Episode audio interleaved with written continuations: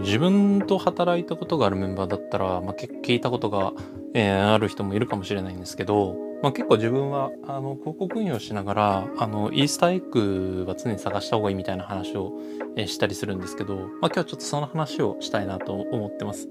まあなんか人によってはこうえー、なんかハックしてコンバージョンすごい増やすみたいなとか、なんか不当に低い CPA でガンガンコンバージョンを取るみたいな、なんかそういう言い方したりするんですけど、まあ僕は結構こう、イースターエッグっていう風な言い方をしていて、まあイースターエッグっていうのはこう、キリスト教圏におけるその復活祭の時に、あの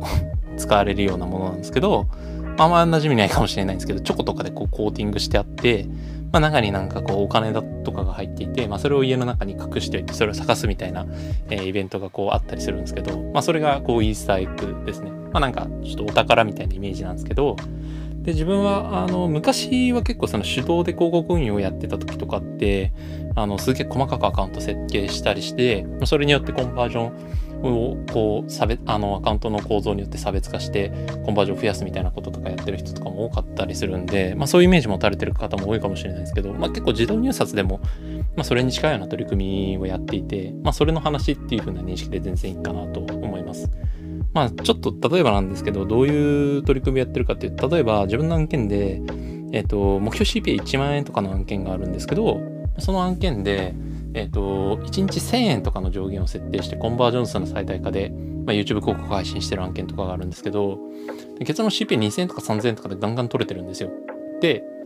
そういう施策っていうのを複数用意しておくと、まあ、例えば検索広告で、まあ、多少 CPA 高くなってしまっても、あの、そこでこう CPA を抑えることができて、全体的なパフォーマンスを、あの、整えることができたりするっていうような、えー、ものですね。でそういうのをこう複数やっていて、まあ、実験的にこういろいろやってたりするんですけど、まあ、そういうのをやってると。であと例えばその、えー、法人、まあ、法人っていうのはあの外国に海外に住んでる日本人ですね。法人がターゲットの商材だったりとかすると法人の人がこう日本のこう情報をチェックするときに結構特定の日本の大規模サイトみたいなところにアクセスしたりするんですけど、まあ、そこをプレイスメント化させて、まあ、その中で自動入札でブロード配信したりだとか、まあ、そういうことをやってたり過去するんですけどやっぱそういうのでやってるとこう低い CPA であのコンバージョンガンガン取れたりするんでその時は多分2、3000円とかが目標 CPA とかなんですけど、まあ、なんか700円とか800円ぐらいでガンガン取れると。でそこでガンガン取れると、あの、なんでしょう、体力がない会社というか、広告費がそんなない会社でも、えー、ガンガンこう売り上げを伸ばしたりするみたいなところがあって、まあ、そういう風な、こう、ちょっと一見奇抜なんですけど、奇抜な配信なんですけど、で、かつセオリーに反するんですけど、機械学習のその理想とするコンバージョン数とかも関係なしに、もう最初からガンガンコンバージョン数の最大化で低予算で設定して配信するみたいなこととかやってるんですけど、まあ、そういうのもガンガン、えー、コンバージョン取れたりするっていう、まあ、それはちゃんと広告を作り込んでるっていうのも当然あるとは思うんですけど、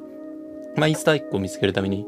えー、公式のあのこういうふうに設定してくださいねみたいな話とかからは若干乖離した設定っていうのを複数のアカウントの中でいくつかあの設計設定していたりするっていうところが、まあ、あったりします。で、そういうのやってると、例えばなんかこう、ふとなんかこう、スポットの案件とか入ってた時に、これどうやってこの目標値達成すればいいだろうみたいなとこ考えると思うんですけど、その時にこう、スピーディーに、ああ、あれの案件とあれの案件で試験的にやってるあれが結構効きそうだからこれやってみようっつって、こう、既存の案件の、こう、既存のあの施策の中にそれを組み込んで配信して、すごい成果出せたりするみたいな。でそこから次の仕事につながってみたいなところとかもこう気づけたりするので、まあ、そういうところがあったりするんでやっぱその定常ですよね。その広告運用ってやっぱりその例えば予算が決まっててもう一定でこれ配信してください今の